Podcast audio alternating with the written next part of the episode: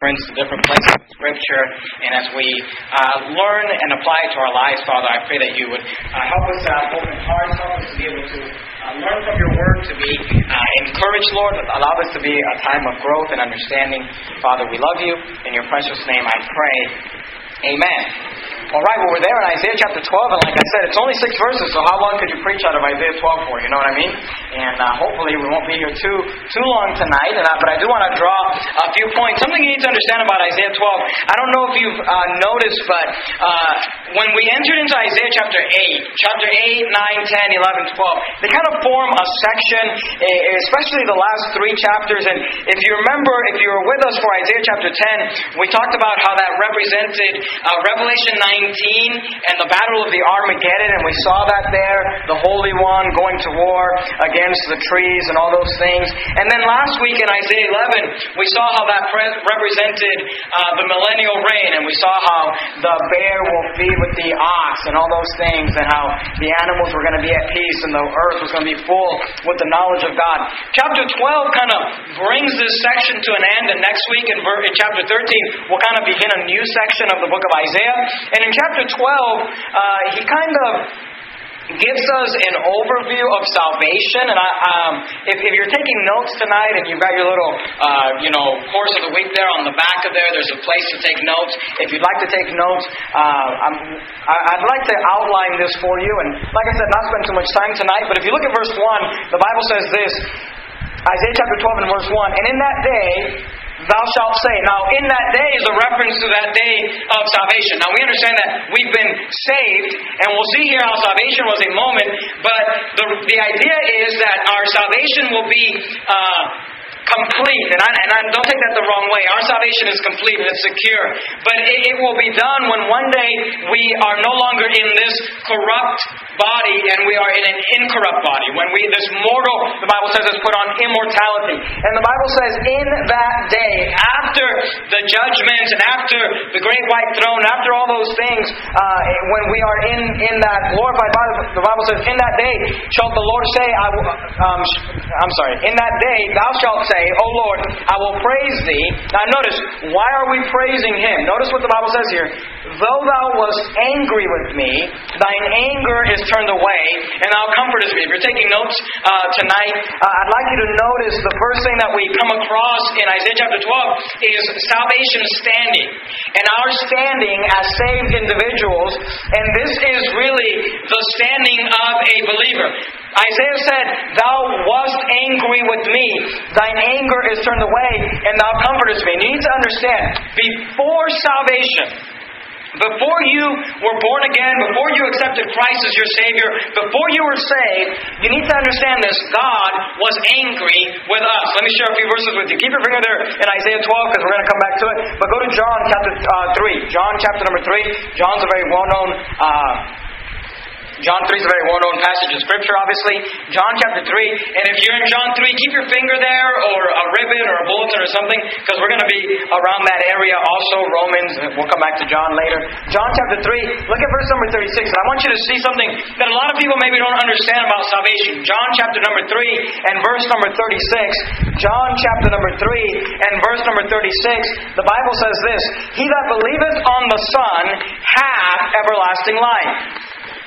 And I want you to remember that phrase because we're going to bring that up again later in the sermon. He that believeth on the Son, it doesn't say will get, it doesn't say is going to get, it says he has everlasting life, and he that believeth not the Son shall not see life. And I want you to notice this. He that believeth not the Son shall not see life, but the wrath of God abideth on him. Now, it's not saying that the wrath of God is going to one day abide on him. The Bible says everyone who does not believe on Jesus Christ, every unbeliever on earth today, right now, the wrath, and the word wrath means anger the wrath of God abides on him. Keep your finger there in John 3 because we're going to come back uh, towards this area of the Bible. But go just real quickly to the book of Psalms. If you open your Bible just right in the center, you'll more than likely fall in the book of Psalms. Go to Psalms chapter 7 and look at verse number 11. Psalm 7 and verse number 11. Psalm 7 and verse 11, just right in the center of Scripture there, you have the book of Psalm. Psalm 7, 11. The Bible says this God judgeth the righteous. Now I want you to see this, and a lot of people don't understand this about God. God judgeth the righteous. Now notice this, and God is angry with the wicked every day.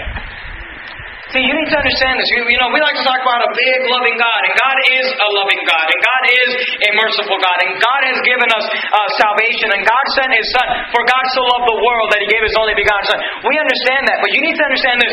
Before salvation, to the unbeliever, God is angry with the wicked every day. The Bible says that the wrath of God abideth on him. And before you were saved and before I was saved, we are standing before God was a standing of wrath, of anger, of judgment, of needing to have a penalty for our sins. Now go back to Isaiah chapter 12 notice what it says. Isaiah chapter 12, because this is a salvation standing. This is what happened when you got saved. You were under the wrath of God. You were under the judgment of God. You were under the anger of God. God is angry with the wicked every day.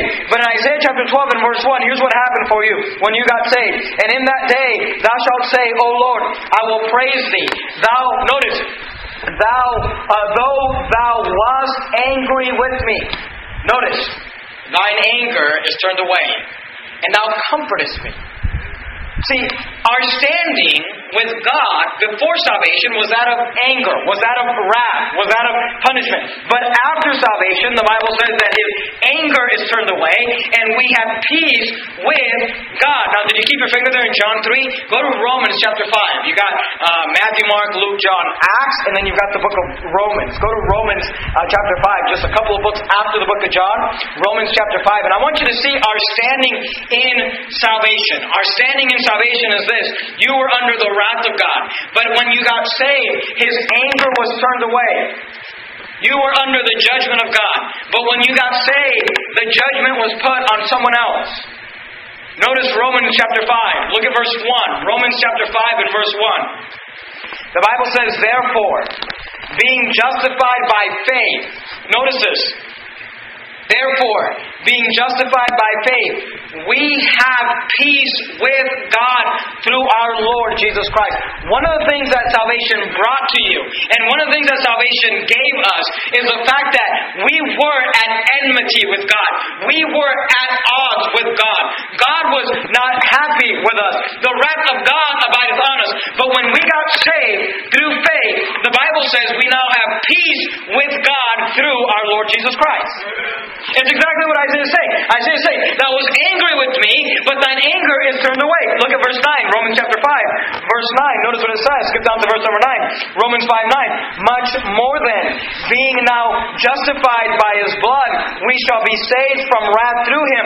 For if, notice, for if, verse 10, when we were sinners, we were reconciled to God by the death of his Son. Much more being reconciled, we shall be saved by his life. See, there was a strain between our relationship and the relationship of God. And what Jesus did is he brought peace. What Jesus did is he brought reconciliation. Reconciliation means there was a problem. It's like when a husband and wife are fighting and, and someone maybe steps in and kind of helps and counsels them and reconciles that relationship. That's what happened between you and God. Thou was angry with me, but thine anger is turned away. Now, just to prove to you that I, I truly believe uh, this is talking about salvation, actually, just go, go back to John real quickly. John chapter 5, look at verse 24. You're there in Romans, so just go back past the book of Acts, back into John, and look at John, chap, uh, John chapter 5. Look at verse 24. And here's what I want you to understand about, about salvation, because a lot of people don't get this, and I want us to be very clear in our doctrine. John chapter 5, look at verse 24. John 5.24, very famous verse, the Bible says this, Verily, verily, I say unto you, notice, he that heareth my word and believeth on him that sent me, hath everlasting life. Remember that? But notice this, and shall not come into condemnation. So not only do you have everlasting life, but here's the other part of salvation. You're not going to come into condemnation. Part of salvation is that you will never be condemned again. You will not come into the condemnation. Notice, notice why. But is passed from death unto life. Do you see that? This is what salvation is. Because today there are many who teach and believe that salvation is a process.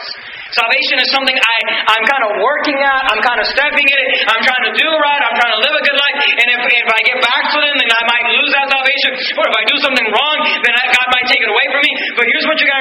Salvation is this. God was angry, but now he's no longer angry. God was upset with me, but now he's no longer upset. I was at odds with God, but through Jesus Christ, I now have peace with God through the blood of Jesus Christ. I was dead, now I'm alive. Do you understand that? That's what salvation is. It's a moment. It is a it, is an event in time. You pass from death to life. It's not a process. It's not something we're just kind of working on, and I'm just kind of hoping that I make it and I'm good enough, and hopefully, if I do enough good things, I'll go to heaven. Aren't you thankful for the fact that salvation is just it's just a transaction that happened between a sinner, a just God, and a Savior? Where we were able to receive peace through Him, you know, we're, we're teaching through that uh, series on Sunday mornings about uh, the family, and you know, it, it, it could be kind of discouraging when you really start looking at what the Bible has to say about the family, and every single one of us could look at that and say, "Man, I failed there, and man, I didn't do what I was supposed to do there, and I didn't know that, and I wish I would have known that when I was raising my kids, or when I was first married, or uh, you know." And, and it's easy, just even anytime you study Scripture, it's easy to kind of beat yourself up and say, "Man, I wish I I wouldn't have done that, or I made a mistake here, and I made a mistake." But aren't you thankful that when you got saved, all your sins were forgiven? Gone, gone, gone. My sins are gone. As far as the east is from the west. I mean, aren't you thankful that it's not something I'm trying to. God isn't looking down at me saying, well, is he good enough to get it? I just go from death to life. I just go from death to birth. I got born into the family of God. He was angry, but now his anger is turned away. Now notice, go keep your finger there in John, because we're going to come right back to it. But go back to Isaiah chapter 12. Let me just show you that this is talking about salvation, or at the very least picturing salvation. Because notice this. And in that day thou shalt say, O Lord, I will praise thee. Though thou wast angry with me, that's the wrath of God, thine anger is turned away. We have peace with God through the Lord Jesus Christ. And notice this. And thou comfortest me. Do you see that? He says, You were angry. Now your anger's turned away. And when your anger got turned away, this is what I got. I got comfort. Now, comfort is me. Go back to John. I want you to remember that word comfort or comfort is me. Go to John chapter 14. Because you know what you got when you got saved? You got a person of the Godhead known as the Holy Spirit. And that Holy Spirit is also known by another name. John chapter 14, look at verse number 16. You were there in John 5. Just go a few pages over to John chapter 14. John chapter 14 and verse 16, the Bible says this I will pray the Father this is Jesus speaking before he was ascended and before he, he, he went up to, to heaven. He was getting ready to die, and he knew that he was going to leave the disciples, and he knew that he was going to leave this earth. And he says, I will pray the Father that he shall give you another, notice, another comforter. Do you see that? That he may abide with you for temporary. Is that what it says? That he may abide with you until you mess up. Is that what it says? That he may abide with you, notice, forever. Skip down to verse 26. Look at verse 26. John 14, 26. But the Comforter, which is the Holy Ghost, whom the Father will send in my name, he shall teach you all things and bring all things to your remembrance whatsoever I have said unto you. The Bible says that God is going to send the Comforter to, uh, which is the Holy Spirit, to come when He leaves us. Look at verse uh, uh, chapter 15, John 15. Look at verse 26, John 15, verse 26. John 15, verse 26, the Bible says this But when the Comforter is come, whom I will send unto you from the Father, even the Spirit of truth, which proceedeth from the Father, he shall testify of me. And here's the point that I want to make salvation, there's a standing in salvation. And here's what we mean you're either saved or you're not. Sometimes we'll ask people, you know, do you know for sure if you died today, would you go to heaven? And they'll say, well, I think so. Well, I, I hope so. Well, I, I think I think I I think I might make it. You know, I, I'm or sometimes people say like, well, I know, man, I'm not. After last night, I know I'm not making it. You know what I mean? And here's the thing: you're you're either because here's what he said: we're passed from death unto life. You're either dead or you're alive. Do you understand that? You're not like half dead. Well, I'm kind of I'm kind of born. You either got born or you didn't. You know, you either came out of the womb or you didn't. And salvation is this: I'm either saved or I'm not. But here's what you gotta understand: it's not based on you. It's not based on how uh, good of a person you are. We'll see that here in a second. Go back to Isaiah chapter 12. I want you to notice verse 1 talks to us about salvation standing. Salvation standing is this that thou, I, I will praise thee, though thou wast angered with me, thine anger is turned away, and thou comfortest me. Salvation standing is this I was under the wrath of God, now I have peace with God, and He gave me the Comforter. I stand in Christ. I am in Christ. I pass from death to life. I am saved. I stand in that salvation. That's what salvation is. But I'd like you to notice verse 2. In verse 1, we saw salvation standing. In verse 2, we see salvation security. Notice verse 2, he says, Behold, God is my salvation. That's what we're talking about, right? Now, here's a good definition for the word faith I will trust. You see that? Behold, God is my salvation. I will trust. Here's a good definition for assurance. You hear people talk about, do you have your assurance of salvation? Here's assurance and not be afraid. For the Lord Jehovah is my strength and my song. He also has become my salvation. Here's what you got to understand faith See, people have this idea, well, as I believe in Jesus, but the Bible says that the devils believe and tremble. Okay? It's not just that I believe in Jesus like I believe that he existed. The Bible sometimes uses this term to believe on Christ. And the idea there is that I'm trusting in Him. I'm putting my trust in Him to save me. That's why it says there, Behold, God is my salvation. I will trust. See, there are some people who are trusting in their good works. You go out soul winning with us, and you knock on our door, and you talk to most Christians, you say, You don't for sure you die today, you go to heaven. They say, Well, I, I think I go to heaven. And you ask them, What are you trusting in to get you to heaven? What gives you that assurance that you're on your way to heaven? And people say, Well, I've been baptized. Well, I go to church. Well, I teach Sunday school. Well, I live a good life. Well, I do this. Well, I do that. And look, what they're saying is, I'm trusting the things that I do. Now, they may say, I believe in Christ, but you also, you know, I also have to repent of my sins. That's not salvation. Salvation is this I will trust in Him. My trust, my faith. I don't just believe that God exists. I don't just believe that Jesus exists. But my trust is that He will save me. Not me. Now notice, notice verse 2. We are saved by His strength. Notice verse 2. Behold, God is my salvation. I will trust and not be afraid.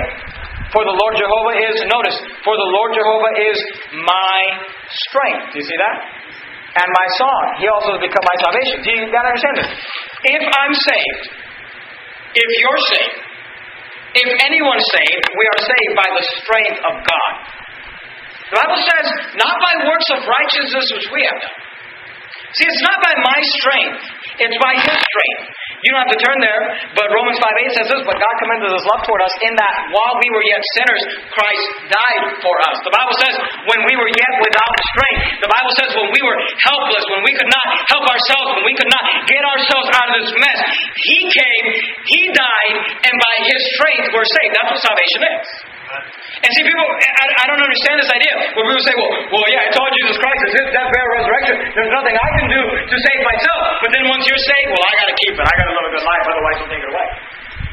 Well, it's either Him or it's not. You understand that? I'm either saved or I'm not. I'm either dead or I'm alive. We are saved by trusting in Him, and it is His strength, not ours. It is the work that He did, not the work that I did. See, sometimes you say, well, doesn't the Bible say that it's, it's His work wrought with our work? Here's what I'm saying it's His work that saves us. My faith wrought with His works. His work on the cross, it will save me. It's not my going to church or my reading the Bible or my living a good life. Now, notice this. Look at verse 3. We're talking about salvation security, right? Therefore, the, the, the, therefore is referring to the fact that I'm saved, God is my salvation, I will trust, I will not be afraid, for the Lord Jehovah is my strength, He's my song, He's also become my salvation. Therefore, with joy, notice, therefore, with joy shall ye draw water out of the wells of salvation. Do you see that? The Bible talks about drawing water out of the wells of salvation. You say, what is that talking about? This all speaks to this idea of the security of the believer. Can you go back to John chapter 4? John chapter 4? And we'll notice Jesus referring back to these wells of salvation, this water that we can drink from. in order to be saved. You need to understand this, okay? Salvation is not a process. I am not in the process of getting saved. Paul was asked a question. The Philippian jailer said, What must I do to be saved? And he said, Believe on the Lord Jesus Christ, and thou shalt be saved. He said, If you place your faith in Christ, if you trust in Jesus, you will be saved. And the moment you get saved, it is His strength that saves us. And then the Bible says that we draw water out of the wells of salvation. John chapter 4, are you there? Notice what it says. John chapter 4, in verse 7, we find a very famous story of Jesus speaking with the woman at the well. Do you remember the story? John 4 7. There cometh a woman of Samaria to draw water. Jesus saith unto her, Give me to drink. Now Jesus had been traveling. If you read the context, and I don't I don't I won't take the time to do it. Jesus had been Jesus was tired. The disciples went into town to go get lunch, and he's just kind of hanging out at the well there, and he's he's not uh, he, he's tired, he's been traveling, and, and, and this lady comes, this unbeliever, and he has the opportunity to give her the salvation. Now look, aren't you glad that Jesus wasn't like the average soul winner today? Because I'll tell you what the average soul today would have done. I'm tired. I'm just not going to talk to this lady. I'm not going to go out today. But Jesus, he was tired, the Bible says, but he went ahead and talked to her. Verse 7 There cometh the woman of Samaria to draw water. Jesus saith unto her, Give me to drink. So you got to understand the context. They're at a well. She's coming to draw water. He's just kind of leaning there on the well, hanging out, resting. He looks at this lady and says, Hey, can I have something to drink? Now notice verse 8. For his disciples were gone away unto the cities to meat. Then saith the woman of Samaria, and I don't have time to develop this, you can study this out on your own. The Samaritans were a group of people that were kind of looked down on by the Jews, and, and it was there was a racial tension there. Samaritans were kind of considered half breeds, they were half Jew and half Assyrian, or just kind of mixed in with the Gentiles. And in verse 9, the Bible says, Then saith the woman of Samaria unto him, How is it that thou, being a Jew, askest drink of me? Aren't you glad that Jesus did not look down on people based on their race or their social standing? He, she, says, "Man, why, why, are you even talking to me? You're a Jew. I'm a Samaritan. We don't. We shouldn't." No, notice. Then saith the woman of Samaria unto him, "How is it that thou, being a Jew, askest drink of me, which am a woman of Samaria?" For the Jews, notice, for the Jews have no dealings with the Samaritans. She said, "We shouldn't even be talking. Jews don't talk to Samaritans. So why are you trying to ask me for a favor?" Notice verse ten. Jesus answered and said unto her. See, Jesus had an agenda. Jesus didn't really just want a drink of water, although I'm sure he wanted a drink of water. He was trying to start up a conversation so he could preach preached her the gospel, Jesus answered and said unto her, Notice, if thou knewest the gift of God. And by the way, that's what salvation is it's a gift. You don't work for a gift, you don't earn a gift, you don't do good things to get a gift. A gift, by definition, is free. And he says, If thou knewest the gift of God, and who it is that saith to thee, Give me to drink. Now notice what he says. He says, I asked you for water. But if you knew the gift of God, and if you knew who I was, he said, Thou wouldn't have asked of him. He said, You would have, if you knew who I was, you would have asked me, and he would have given thee, notice, living water. He said, I'm asking you for water, but really, if you knew the gospel, if you knew the gift of God, if you knew who I was, you would have asked me for living water. Verse 11, the woman saith unto him, Sir, thou hast nothing to draw with. She's thinking in a carnal, earthly state. And the well is deep. From whence then hast thou that living water? She's looking at him, saying, Well, you don't have a bucket to draw water out, and you know, you asked me for water, and now you're saying that I should be asking you for living water, and I don't see how you can get the water from the, the well is deep. You don't have anything to draw water from. Look at verse 12. Art thou greater than our father Jacob? Jacob was a man who had given them this well. He said, She's saying to Jesus, Art thou greater than the father than our father Jacob? And the answer to that question is yes. which gave us the well and drank thereof himself and his children and his cattle. Now notice verse 13. Jesus answered and said unto her, Whosoever drinketh of this water shall thirst again. He's saying this, this well that Jacob gave you, Jacob is so great, and Jacob was one of the patriarchs, and we know that Jacob was a godly man. But he says, This well that Jacob gave you, you can draw water out of this well, and you can drink it, and it'll quench your thirst, but you'll get thirsty again. He said, this, it will not satisfy you forever. Now notice verse 14, don't miss this. But whosoever drinketh of the water that I shall give him. Remember, Isaiah talked about these wells of salvation. But whosoever shall give him water that I shall give him, notice, shall never, Do you see that? Shall never thirst But the water that I shall give him shall be in him a well of water springing up into, and here's the key phrase, everlasting life. Here's what Jesus was saying. He's saying salvation is like a drink of water that when you drink it, you'll never thirst again. He said it's like a drink of water that will satisfy your thirst forever. He said, in fact, it'll become in you a well of water springing up into everlasting life. He said, he said if, if you understood the gift, and if you understood Isaiah, and if you understood uh, uh, who I am, and if you understood this thing of salvation, you would understand that this water will only satisfy you for a short amount of time. But if you drink the water that I will give you, he said, you'll never drink away. He says, it'll be everlasting life. And here's the beautiful thing about salvation. When you drink of the water of salvation, you never have to take of it again.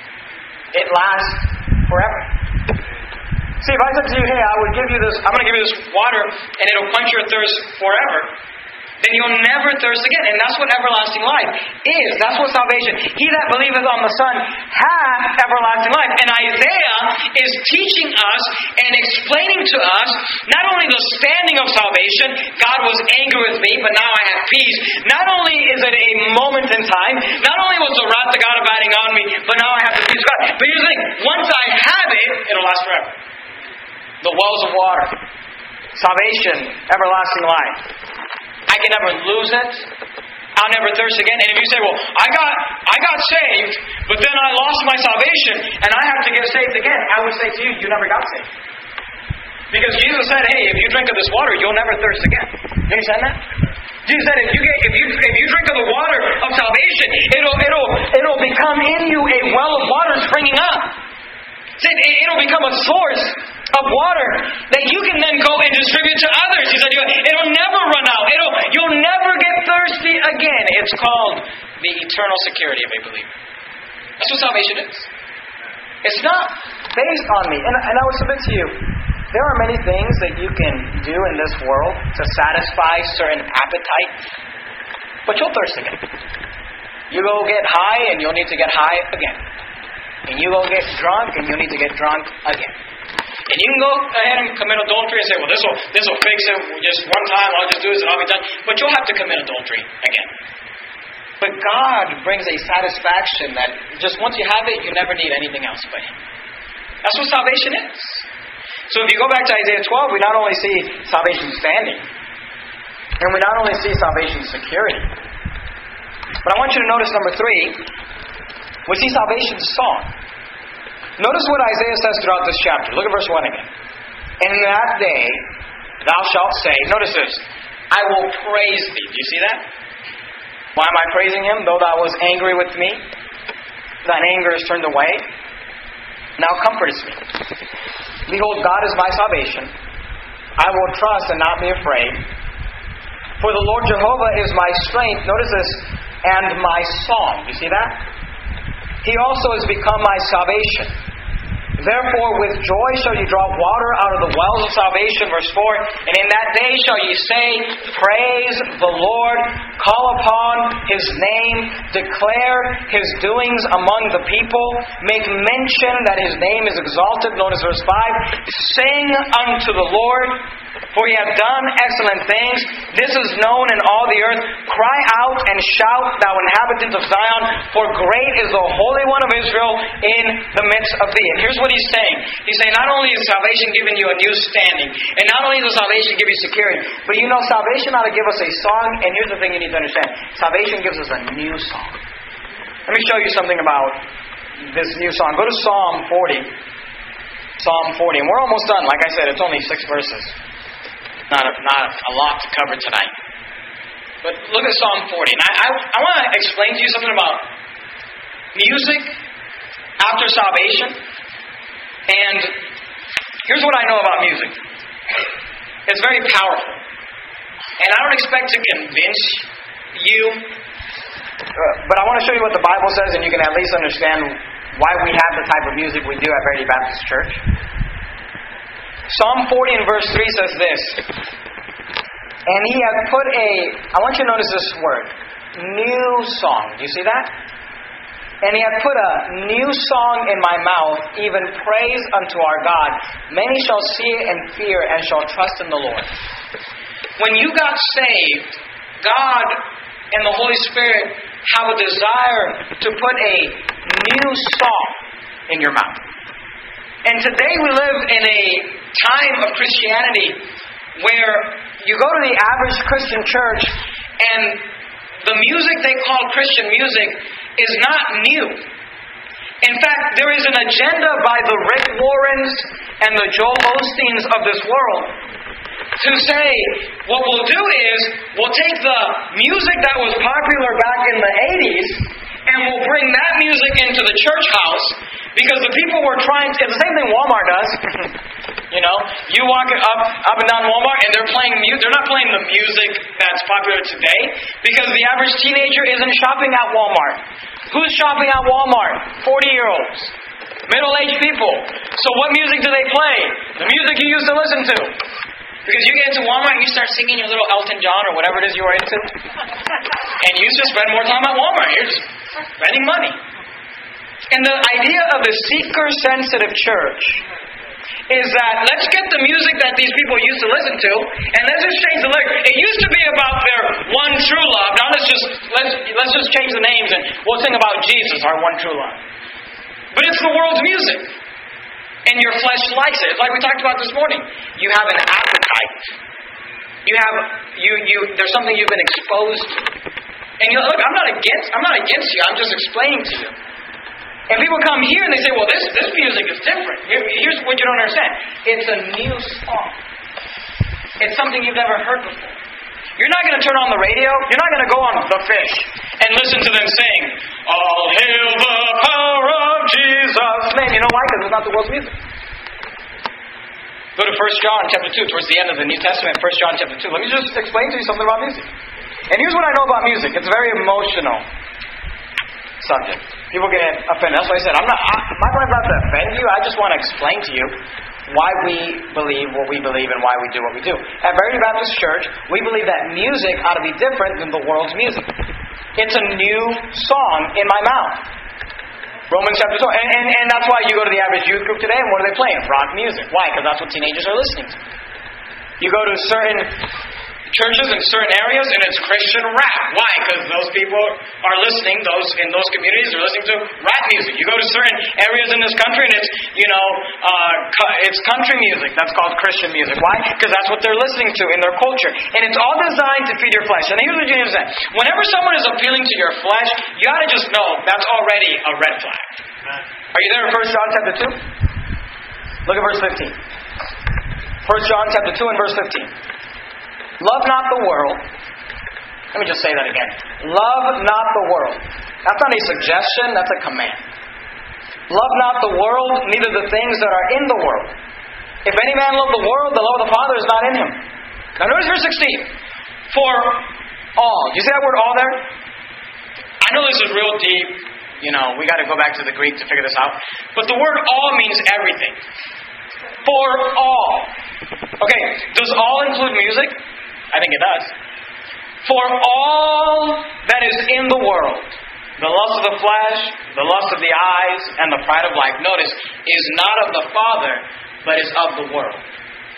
See, there, there's, there's never a time when God was up in heaven looking down on earth and he thought, wow, you know what?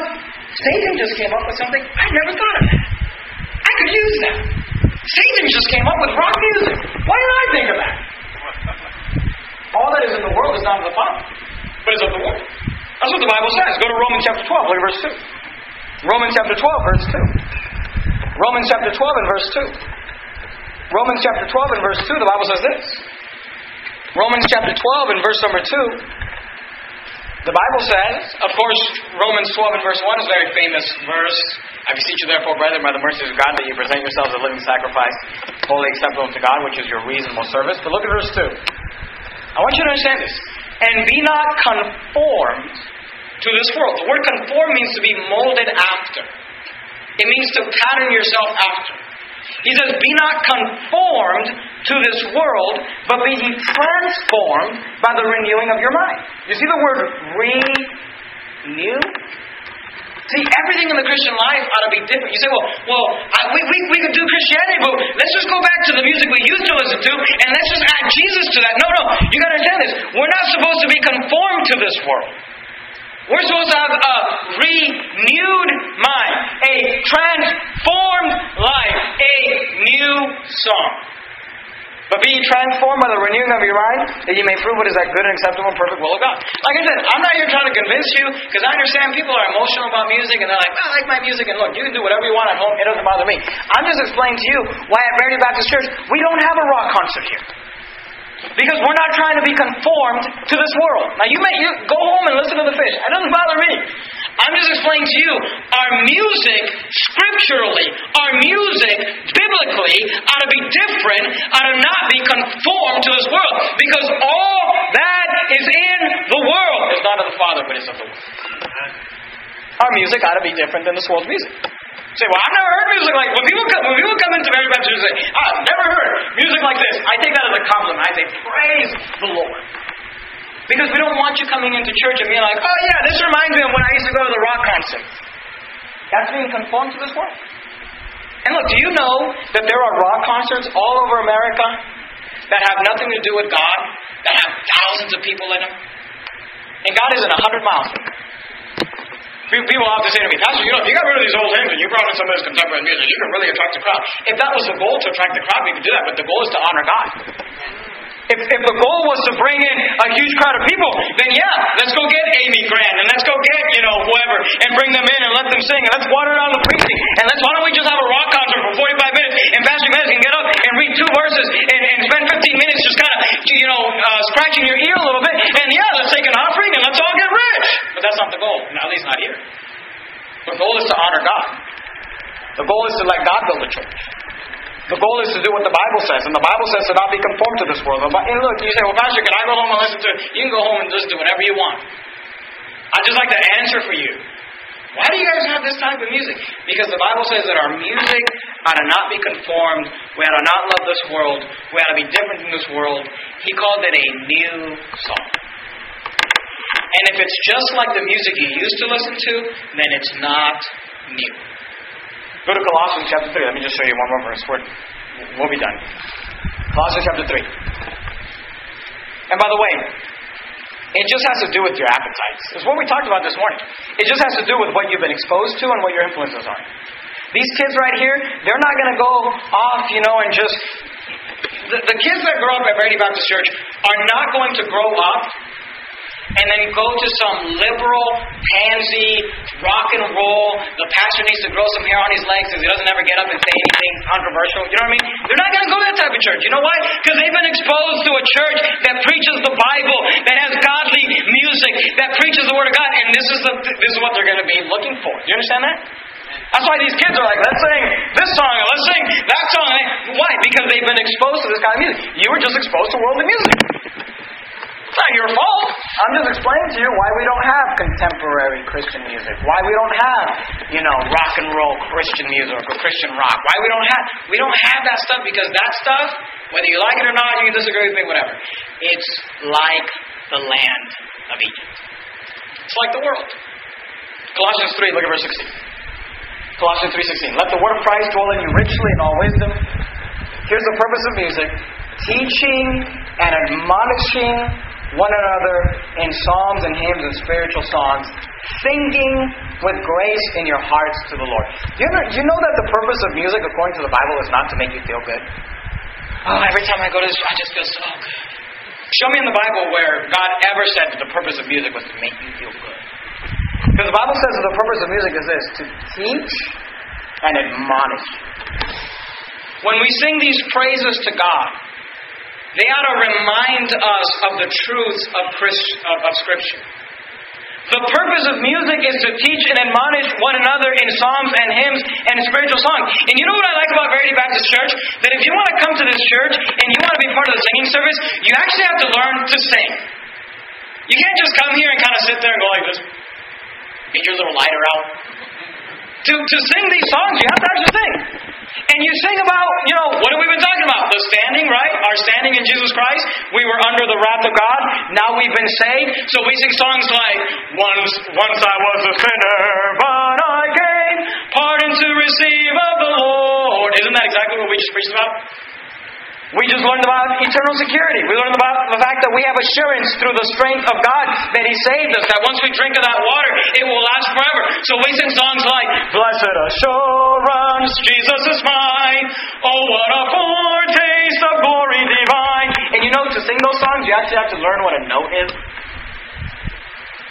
And you can't just rap it. Blessed assurance, Jesus is mine. you actually have to open your mouth and sing. And that's what God wants us to do. Well, it just doesn't make me feel. And look, your problem is you feel too good. Your life's a mess and you feel good about it. You need somebody to teach you, you know, your life's a mess, your marriage is falling apart, you don't know what you're doing with your kids. Get right with God. That's what you need. You don't need somebody to pat you on the back. Some of you just need a kick in the rear end. But the music, it just doesn't make me. It's supposed to teach you doctrine. Verily, verily, I say unto you, he that believeth on the Son is true, hath everlasting life. I think that sounds like something I read in the Bible. Because the purpose of music, you say, well, it's different. Praise the Lord. It's supposed to be new. With salvation comes a new standing, and with salvation comes a new song. And it's different than this world. Let's bow our heads and have a word of prayer. Heavenly Father, Lord, we love you. Thank you for our church, Lord. I know that Isaiah chapter 12 is just six verses. But Lord, I pray that you would help us to realize, and I pray you'd help us to remember our standing in Christ. Salvation is not a process. Salvation is not something I'm earning. You were angry with us, and your anger is turned away. That's what salvation is. I have a new standing. I was under the wrath. Now I have peace with God. And when I have it, I'll never thirst again. I'm secure in Christ. And when you give us that new standing, you put in our mouths a new song that's different than this world. I know music's emotional and people get attached, and I pray you'd help people to understand. We're, we're not here to offend them. We just want them to know why, why we take our stand and what the Bible says about music and the fact that we want to be separate from this world. We don't want to be conformed to this world. We don't want to love the things of this world. This world does not love our God. Now, we don't want to align ourselves with this world. We want to align ourselves with the Word of God. We want to sing songs that will teach and admonish and help us. Thank you for salvation. Thank you for allowing imperfect people, sinners who deserve to go to hell, to be able to be reconciled to you, have a relationship with you through our Lord Jesus Christ. We love you, Lord. In your precious name I pray. Amen. All right, well, let's go ahead and take our songbooks. Why don't we sing page number 263? Let's sing Verily, Verily.